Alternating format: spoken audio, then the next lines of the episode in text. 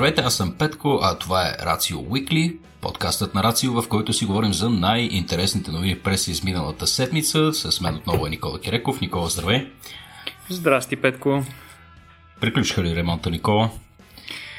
Напредват, вече добива така по-търговски вид нашата сграда, но пък за сметка на това колите навън са покрити с тънък слой прах от всички видове строителни дейности, които се извършват в момента, но сме към края му. Предполагам и белите ти дробове са покрити с лек пласт прахоляк или се надявам? По-добре пласт прахоляк, отколкото слой коронавирус. Това прозвуча ужасно, Никола. Окей. Никола, предлагам ти директно да започнем с новините, тъй като тази седмица излязаха някои много интересни неща.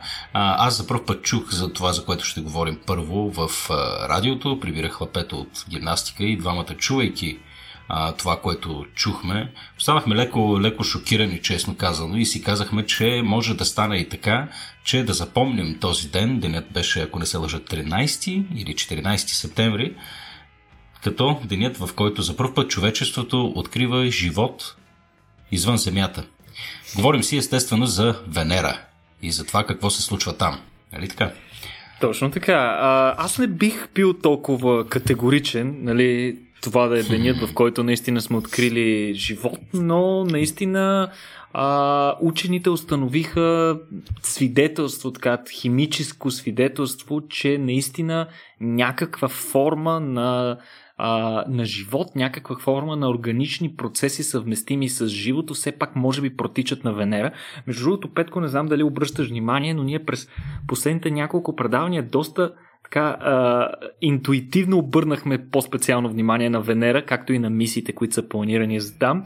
И това дойде като нарекал много... случайността на интуиция, Никола, но окей, нека си предпишем някакво седмо чувство.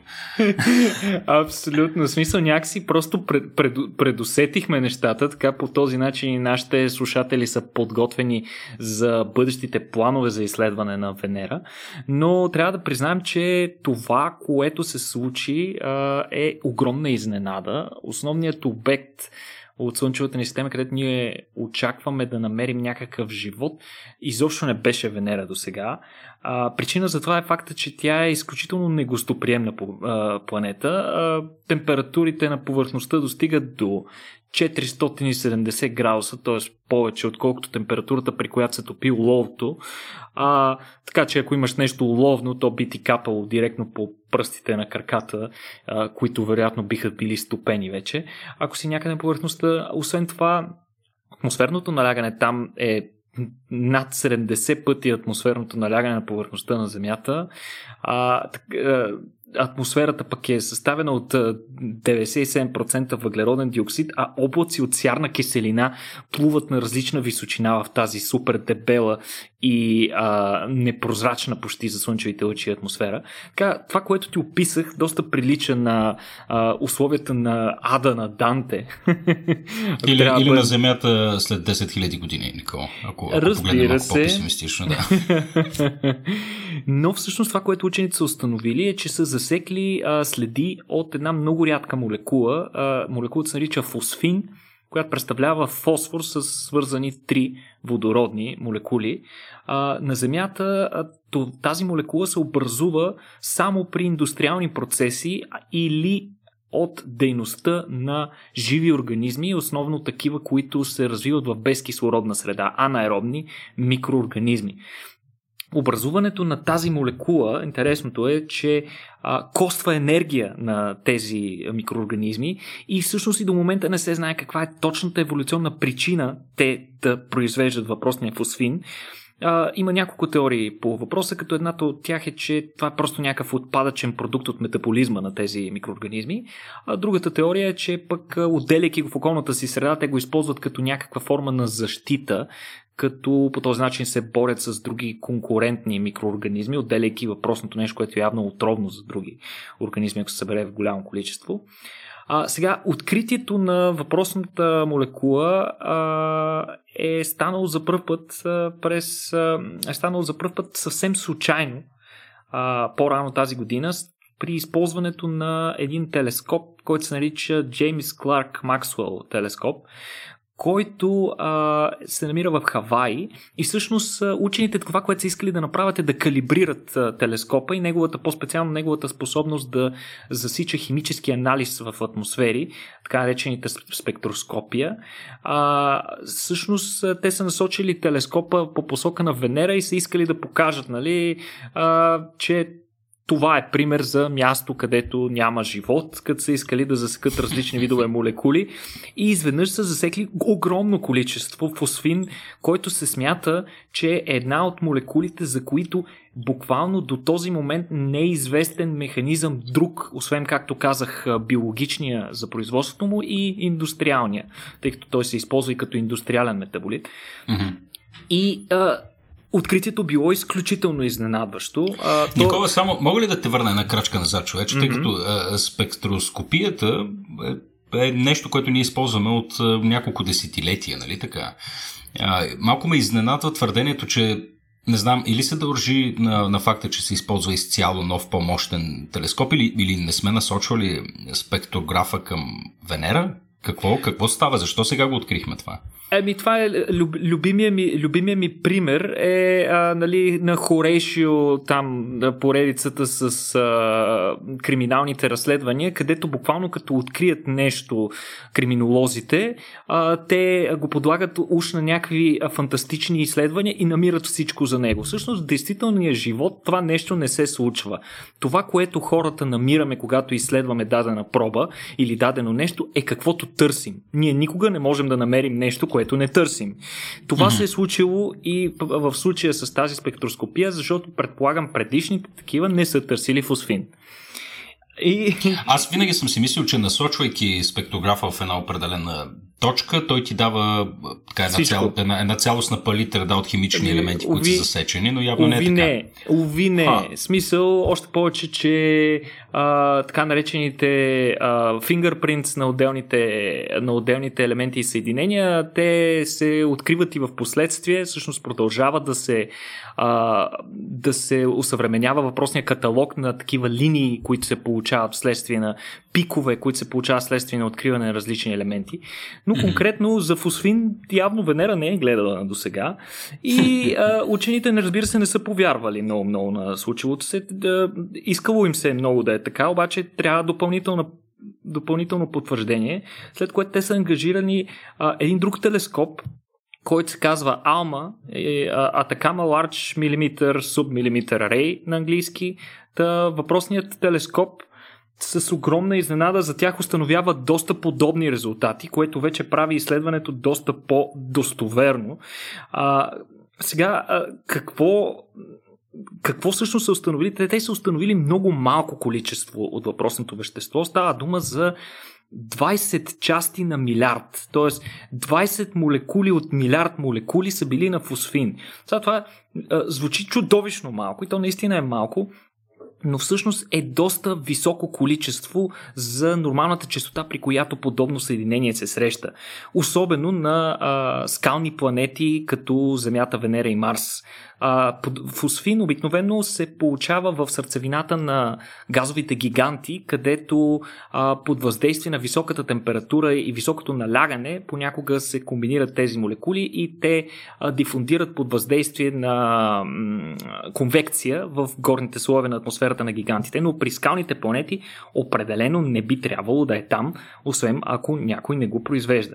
Сега, което сега каза, извинявай, Никола, това, което сега каза за газовите гиганти, това ли е най-доброто алтернативно обяснение, което имаме към този момент, тъй като Венера, като изключим скалната и повърхност, много наподобява газов гигант по смисъл на това, че има много дебела, плътна атмосфера, в която се случват една камара процеси, които биха могли да наподобяват включително и промишлените процеси, за които ти говореше тук, макар и да не ги познавам, тук малко спекулирам, нали?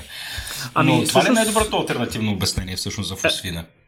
Учените веднага са започнали да работят на това, да измислят реално обяснение на случващото се. Те са взели предвид всички други известни нам процеси, като например наличието на микрометеорити, мълни, слънчевите излъчвания, слънчевия вятър, който комуникира с атмосферата на Венера. Но реално нито едно от тези явления не може да допринесе под никаква форма за такова голямо количество фосфин. Например, друг такъв интересен газ е, например, метана, за който може би сте чували миналата година и по-миналата и преди още няколко години беше установено наличие на много високо и необичайно високо количество в определени зони на Марс, за което се смяташе, че вероятно има метаногенни бактерии или аналог на нещо подобно там.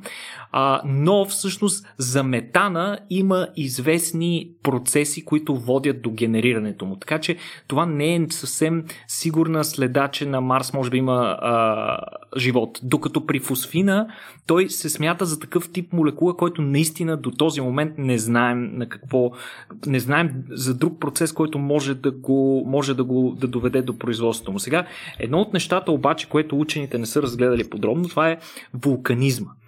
Оказва се, че дори и на нашата планета вулканите, активните вулкани могат да водят до отделянето на фосфин.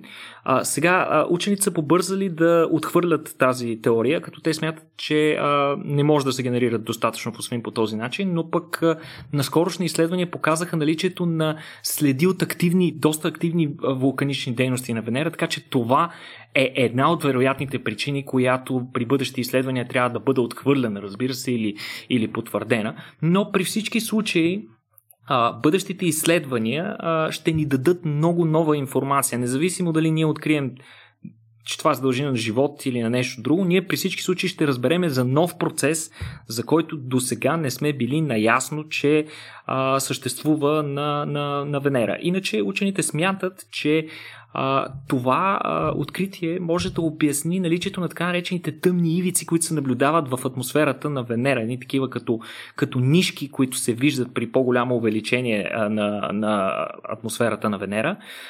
Като според тях условията в високите части на атмосферата съвсем не са толкова враждебни, колкото на повърхността й, като те смятат, че във високите слоеве температурата може да достига 30 градуса, макар че там вече има доста по-сериозни изгъстени облаци с сярна киселина, така че какъвто и живот ние, ако успеем да намерим и докажем на Венера, то той трябва да е свръхустойчив на киселинни условия. Всъщност това е една от причините фосфина да е толкова сериозен белег за наличието на някакъв необичайен процес, защото високо киселинните условия на Венера не биха позволили наличието на толкова силно редуцирано химическо съединение. То при обичайни условия би трябвало толкова бързо да се разпада, че да не можем да го детектираме.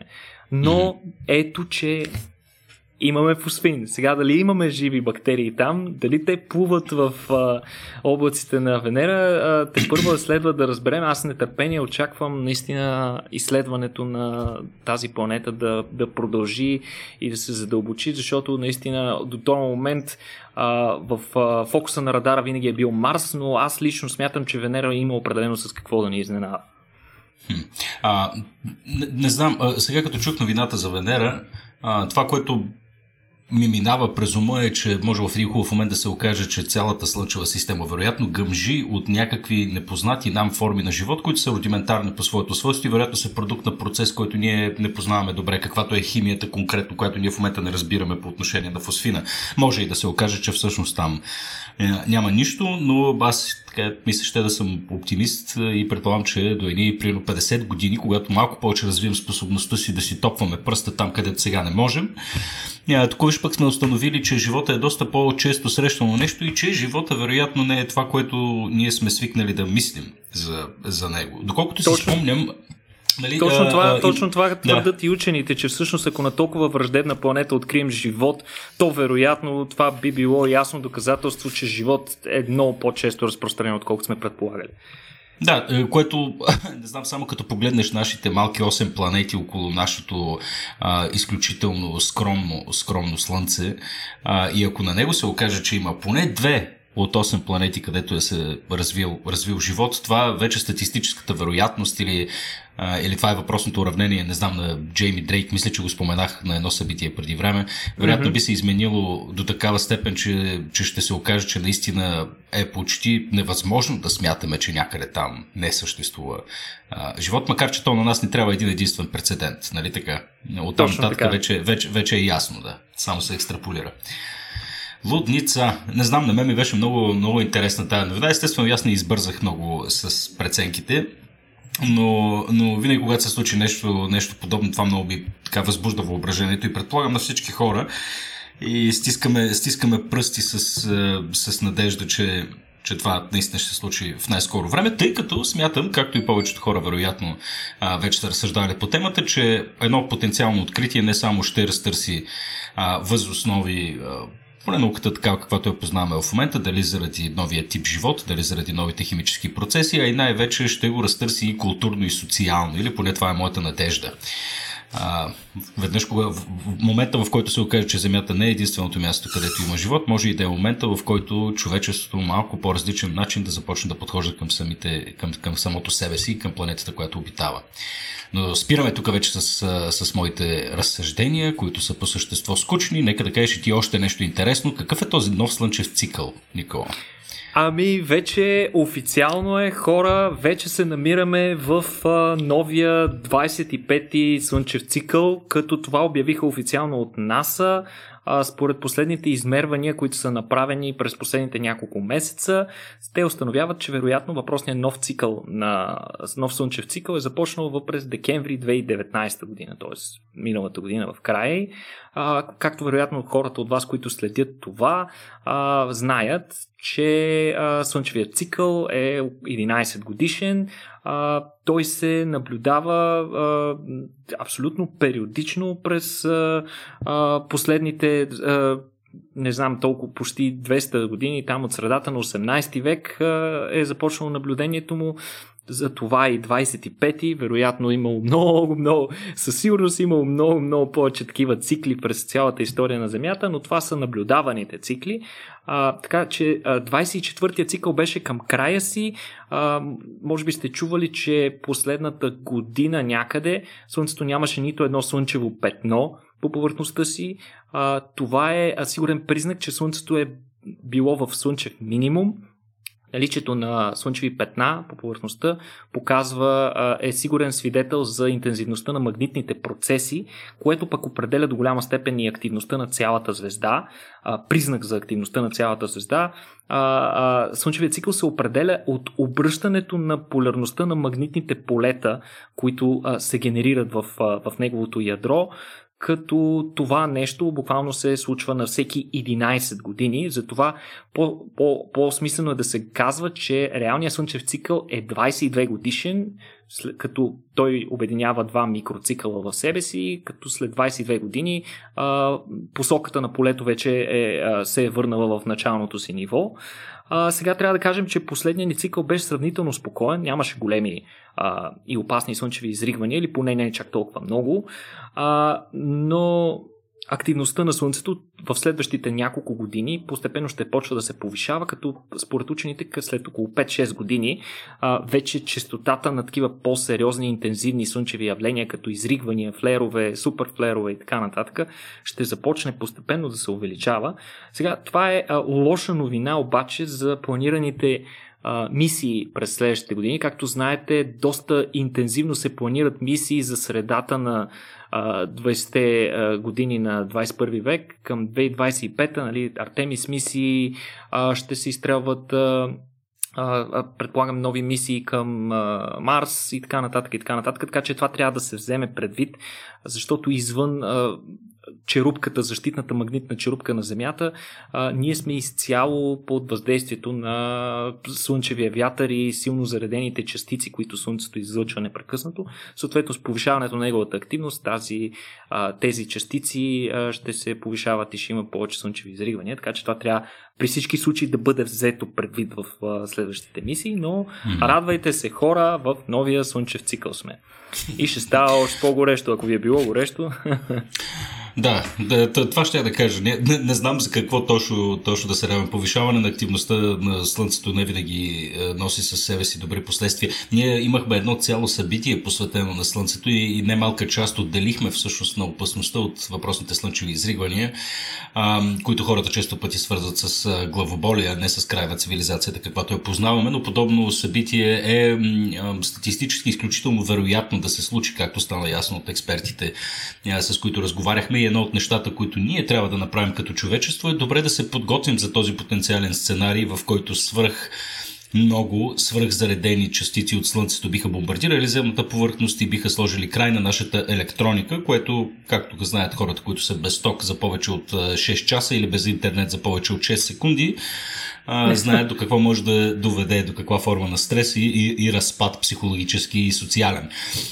Така че да, малко съм изненадан, между другото, че това не се случва в 2020 година, която сме свикнали да свързваме с изключително приятни неща. Да, добре, че ги очакваме след 5-6 години, а не сега, както на повечето хора вече им се струва вероятно закономерно. Нали, ако ще става нещо апокалиптично, bring it on, нали, какво ли не се случи вече?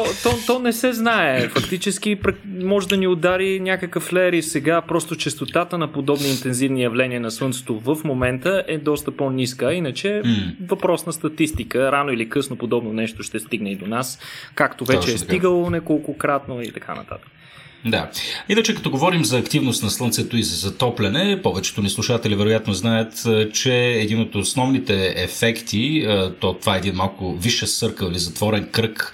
Какъв е точният превод на вишъс съркъл, Никола? Айде да видим. Лавинообразен процес. Не съм сигурен дали това е точното нещо, което търся. Реферирам към това, че нали, когато имаме някакво въздействие върху някаква система, самото това въздействие създава допълнителни условия за допълнително влошаване на същата тая система.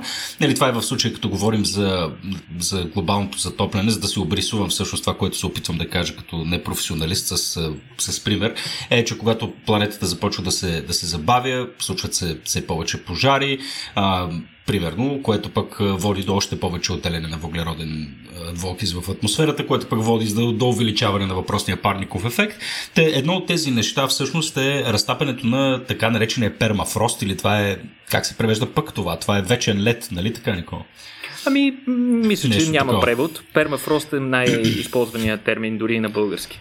Да, пермафроста, предимно разбира се, покрай полюсите, най-вече на север, което води до огромно отделяне на количество въглероден двуокис, който е, така се каже, хванат в капан в този лед. Но пък като непосредствен ефект от това разтапяне, виждаме, че се появяват и много интересни неща, които са съхранени в този пермафрост.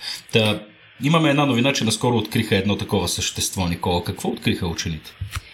Да, разбира се, пермафроста и разтапянето му е същински кошмар за повечето климатолози, но е рай за всеки палеонтолог, защото излизат какви ли не неща изпод вечния лед на пермафроста и конкретно в случая се пренасяме на островите Лакховски, които се намират над Антарктическия кръг в Сибир, където наскоро беше открит цял възрастен екземпляр на пещерна мечка, който е бил абсолютно непокътнат, безпрецедентно находка, всъщност главата, заедно с зъби, нос и вътрешни органи на животното са били напълно запазени, като то е датирано към момента на възраст между 22 000 и 39 500 години, което е горе-долу период, в който животното най-вероятно обитавало заедно с мамути, саблезъби, тигри, гигантски леници и, разбира се, предшественици на всички хора,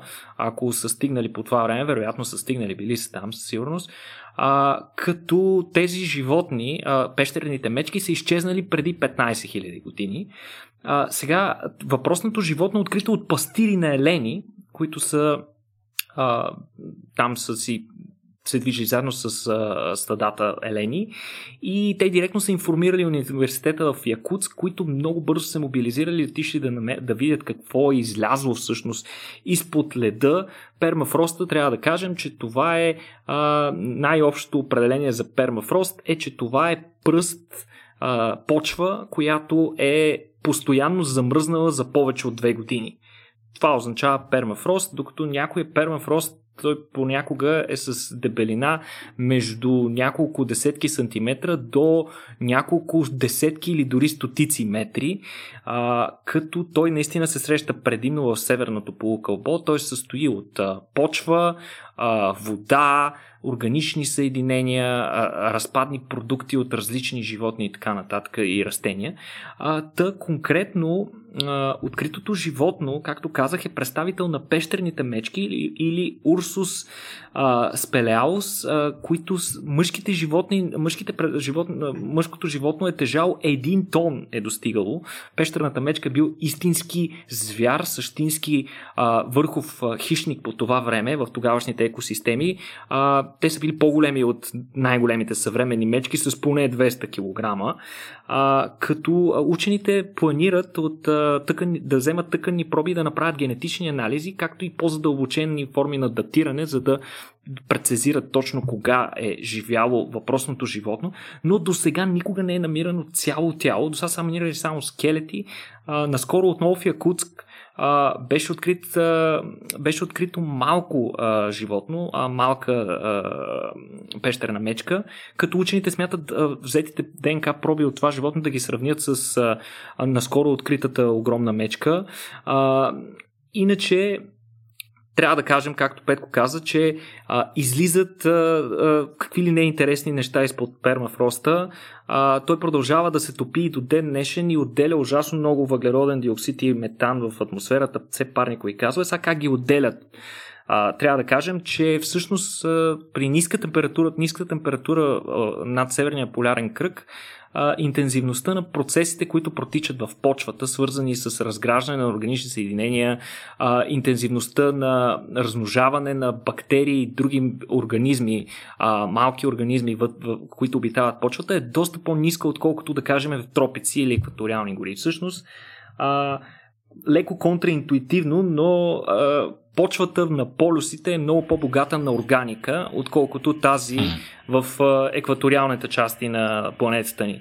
И всъщност тази ниска интензивност позволява пермафроста да служи като депо за такива органични съединения. И когато тя започне да се разтапя, въпросните органични съединения стават достъпни за различни организми и достъпни за процесите на гниене, следствие на което тези органични съединения се превръщат в парникови газове. Сега, миналата година от пермафроста беше открита глава на вълк на 40 000 години, която ние мисля, че публикувахме и в нашата рубрика с новини на сайта на Ratio във Facebook. Главата беше покъртителна като външен вид, малко беше страшничко. Как беше... изглежда замръзена глава на вълк? Или по-скоро размръзена така? Интересното е наистина само главата открита, нали, декапитирано е животното, най-вероятно в процеса на седиментация, останалата част от тялото отпътувала на някъде друга, защото животното открито край брега на река, но трябва да кажем, че дори случайни хора бродят и със Сибир в момента, търсейки останки на различни древни животни, особено на мамути, защото бивните на мамутите се ценят много като алтернатива на слоновата кост. Те не са забранени за употреба, напротив, те се приемат за аналог на слоновата кост и дори се препоръчва да бъдат използвани, вместо нали, да се убиват истински животни, да се използват стари бивни на вече отдавна измрели животни. А малко по-рано пък бяха открити 2 малки лъвчета и коне на възраст около 42 000 години отново излезе изпод пермафроста, така че интересни изненади ни крие пермафрост. Като видях, че си подготвя тази новина и аз малко се поразрових да открия какво е било намирано до сега в пермафроста и прочетах смущаващи неща. Учените си играят малко опасна игра, според мен, но приемаме условно, че те знаят най-добре или поне ще са внимателни с тия проби, които вземат, но едно от нещата беше за цвете, което е така съживено след 30 000 години престой в въпросния пермафрост в тундрата. Учените не просто са взели проба, а са успели да го размножат. Цветето е цъфнало и в момента имаме семена от него. Нещо, което би следвало да е изчезнало преди 30 000 години, към момента отново съществува. Да, което не зная доколко това е добра идея, но още по-смущаващо беше нещо, което видях в списание Nature публикувано. Аз съм убеден, че ти си запознат с тази новина, Никола, тъй като тя е изцяло в твоето амплуа. Става въпрос за гигантския Питовирус Sibericum, който учените са открили отново поради разтапянето на пермафроста. Отново на 30 000 години чудовищно голям вирус с размерите почти на бактерия. Не знам, това нещо чу ли го? Знаеш ли за него? Ами те доста от тези гигантски вируси се откриват напоследък. Има много интересни новини около тях. Повечето от тях, между другото, от момента живеещите атакуват предимно амеби или други видове протисти. Нали, не са заплаха за бозайниците като такива. Още повече, че изобщо размера на вируса не корелира с това колко опасен той. Но пък е любопитен, нали, факт е, че наистина изпод пермафроста може да излезе и някой по-опасен вирус. Сега, за щастие, повечето вируси са доста кекави, тъй да се каже. Мисля, те не могат да издържат милиони години, десетки хиляди години и така нататък изпод пермафроста и да са интактни, т.е. да могат да са заразни, но не се знае. Може пък някой от тях да е развил способността да успее да се приспособи и така да използва условията в пермафроста, за да задържи инфективността си. На този етап нищо не е излизало от пермафроста, трябва да кажем, или поне не е доказано, нищо опасно. Да се надяваме да няма такива фалове. Но да, всъщност това е много интересно. Той е наистина като машина на времето. Ние си взимаме някакви неща, оттам излизат, които последно са виждали Слънцето преди десетки хиляди години. Нали? И това крие и рискове, както и Петко навременно отбеляза. И разумно. Добре, Никола, ние продължаваме с нашия по-кратък формат на Ratio Weekly. Остава ни време за една бърза новина. Какво искаш да споделиш като за последно? Виждам, че си наредил немалко неща тук, но ти какво си избираш? Кое ти беше интересно на тебе през последните няколко седмици? На мен много ми беше интересна новината, която наскоро излезе, че ацетаминофенът, който е основната активна съставка в парацетамола и в повечето противовъзпалителни лекарства, които съдържат парацетамола, всъщност може да променя поведението на хората. Може да променя начина, по който ние хората възприемаме риска и усещането за рисково поведение. Това беше направо... Какво? Парацетамолчето, което аз хапвам като M&M-чета, когато настина. Това ли имаш предвид? Точно така, същото парацетамолче, което взимаш, когато имаш главоболие и така нататък. Всъщност може да променя... поведението ти може да променя мотивацията ти да встъпваш в рисково поведение. И сега това нещо е доказано в... парацетамола в момента и ацетаминофенът влиза в състава на над 600 различни медикамента, повече от които са достъпни без рецепта. И сега скорошно изследване всъщност доказа, че... ацетаминофенът и приемът му потиска различни емоции в емоционалните центрове в мозъка ни. Като, например, потиска усещането ни за наранени чувства, понижава нивото ни на емпатия, т.е. способността ние да прочитаме емоциите в другите хора и да се поставяме на тяхно място, и дори притъпява когнитивните ни функции. Това е някакво изследване, което мисля, че излезе преди около година и половина. Сега новото изследване, това, което показва то, е, че приемът на ацетаминофен повлиява на усещането и оценяването на риска, както вече споменах. Тоест хората изпитват много по-малко страх и негативност при встъпване в рискови поведения. В смисъл, обикновено човек, когато е поставен пред някакъв риск, той вътрешно преценява до каква степен този риск му върши работа и преценява съответно в каква степен може да встъпи в това поведение. Тоест извършва една предварителна оценка на риска. Сега учените са използвали един много интересен модел, при който са набрали 500 студента, сред които имало между другото и плацебо контролирана група, като основната група са приели 1000 мг ацетаминофен, което е максималната препоръчителна единична доза на въпросния медикамент, така че Петко, не прекалявай с парацетамола. Той не е добре, между другото. Не е никак добре за черния дроб. 1000 мг ми звучи като нещо, което може само веднозно да поеме човек. Или това, нали така? Или... Не. 1000 мг не е. Едно хапчеце, колко е за Бога? Мисля, че 500 мг е стандартния парацетамакс. Така ли? Да. Две хапченца. Всъщност не е някаква скандална доза, която са взели. И на студентите им е давано на компютърен софтуер да участват в една игра, която всъщност представлява надуване на един балон. Като всяко надуване им дава повече въображаеми пари. Но съответно всяко следващо надуване повишава риска от спукването на този балон и съответно те да загубят всичко, като им е дадена задача те да го надуят колкото се може повече, за да спечелят повече точки. И оказва се, че тези, които приемат медикамента, имало значителна корелация в това колко повече са надували балона и съответно колко повече риск са поемали. Като според учените това намаляване на това повишаване на толерантността към поемане на рискове най-вероятно се дължи на понижена тревожност и негативизъм, което се дължи вече на директните ефекти, обезболяващи ефекти на тези противовъзпалителни вещества. Отодавна е доказано, че съществува реална корелация между емоционалната болка и физическата такава. В смисъл, тя се обработва от много сходни центрове вътре в мозъка ни. Вероятно, това до някаква степен важи и за риска, пък който до някаква степен е свързан с усещанията ни за болка и за плаха, които сме имали отпреди.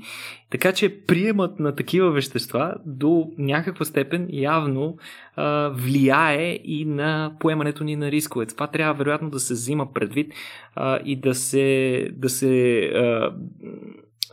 съобразява, когато, да кажем, хората, които приемат тези медикаменти, могат да поемат някакви по-сериозни рискове. Нали? Веднага това, което ми хрумва, е в някакви планински условия, алпинисти, хора, които се впускат в някакви пожарникари и така нататък, трябва да внимават, за да не взимат такива медикаменти по време на реалната си работа, защото наистина решенията, които взимат, може да не са съобразени изцяло с техния опит, ами да са повлияни под някаква форма от медикамента, който са взимали.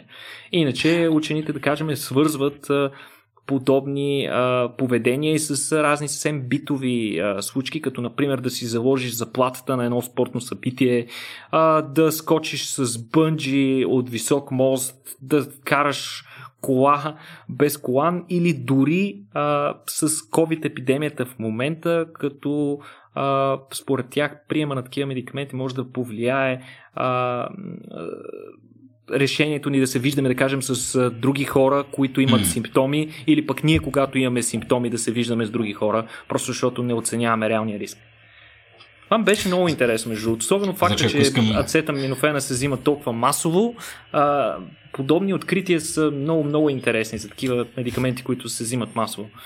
Да, днес напоследък започвам да си мисля как по най-безболезнен начин да се превърна в най-интересния мъж на планетата. Явно тъпче с парацетамола най-прекия път до там. Това нещо ще го вкарат ли в листовката? Има ли го в листовката, между другото? Ами не, в момента го няма. В смисъл, не. Това е изцяло ново откритие. Изцяло ново откритие, точно така. Да, ти си прав, за такъв масов медикамент това не е тривиално нещо. Много интересно. При всички случаи ще са нужни допълнителни изследвания, повече модели. Както видяхте, въпросният модел е доста въображаем, доста стерилен, малко лишен от реална аналогия с реално случващите се неща в живота ни, но със сигурност този резултат ще даде възможност и на други учени да тестват и други модели. И ако резултатите са сходни, това със сигурност ще влезе в листовката на някакъв етап, според мен. Добре. Аз искрено се надявам, че в следващия ни подкаст ще влезат новините, които си ни подготвил вече предварително, за бруталния нов телескоп за Вера Рубин и за завършеното основно огледало на новия телескоп на НАСА Нанси Роман. Има ли някаква тенденция тук да назоваваме най-новите си инструменти за изследване на космоса на жени? Набелязва ли си нещо такова? Много добър въпрос. И всъщност има подобна тенденция и тя е подета още от НАСА. Всичко започва може би от преди 5, 6, 7 или дори 10 години, когато отново активно започва да се говори за неравноправието и несправедливостта при отношението към различни жени в науката, особено в космическите изследвания. Както знаете, дори Европейската космическа агенция кръсти най-новия си космически ровър, който ще бъде изпратен на Марс, на Розалин Франклин, един от най-блестящите учени, между другото, живели някога, независимо дали става дума за мъже, жени, като изследванията на Розалин Франклин, освен че е била невероятна жена, много талантлива и умна, и освен това рядката комбинация между това да бъде изключително красива, чаровна и невероятно умна жена, тя и нейните открития са дали възможност ние в последствие да открием структурата на ДНК. Така че Розалин Франклин ще се казва новата мисия на Европейската космическа агенция към Марс, която пък ще търси следи от отминал живот, т.е. следи от някакви нуклеинови киселини и така нататък. Така че аналогията е доста сходна, пък с космическите обсерватории това е някаква нова мода, но всъщност се оказва, че не липсват модели, на които да бъдат кръстени тези телескопи. Както ти сам спомена, Вера Рубин е един от основните учени, един от първите изследователи, които са въвели концепцията за тъмна материя. Новия телескоп, който ще е кръстен на нейно име, ще изследва това. За нея ще си говорим вероятно следващия път. Подобна е ситуацията и с Нанси Роман, която е, мисля, че една от началничките на НАСА в близкото минало, която ужасно много е спомогнала за разрастването на агенцията и за разширяването на нейните дейности. Така че отново почит към още една важна жена в космическото инженерство. Това е страхотно освежаваща и не знам, може би леко закъсняла промяна, но както се казва, по-добре късно, отколкото никога. Мисля, че беше време да почваме да назоваваме и други неща, освен урагани с женски имена, нали така? Точно така. Добре, Никола, благодаря ти много и за този път. И на мен ми беше много интересно, надявам се и на нашите слушатели. Продължаваме с краткия формат, може да ни пишете в Facebook или в Discord ни на Рацио, да споделите някакво мнение за този конкретен епизод или за това как вървят нещата по принцип. Може да ни зададете въпроси, да пускате коментари и също така и да ни подкрепите в сайта patreon.com/RACIO.BG, за да можем ние тук с Никола да продължим да си пием кафето следобед и да си говорим за наука. Благодаря много на вас, благодаря ти много, Никола, и до следващия път.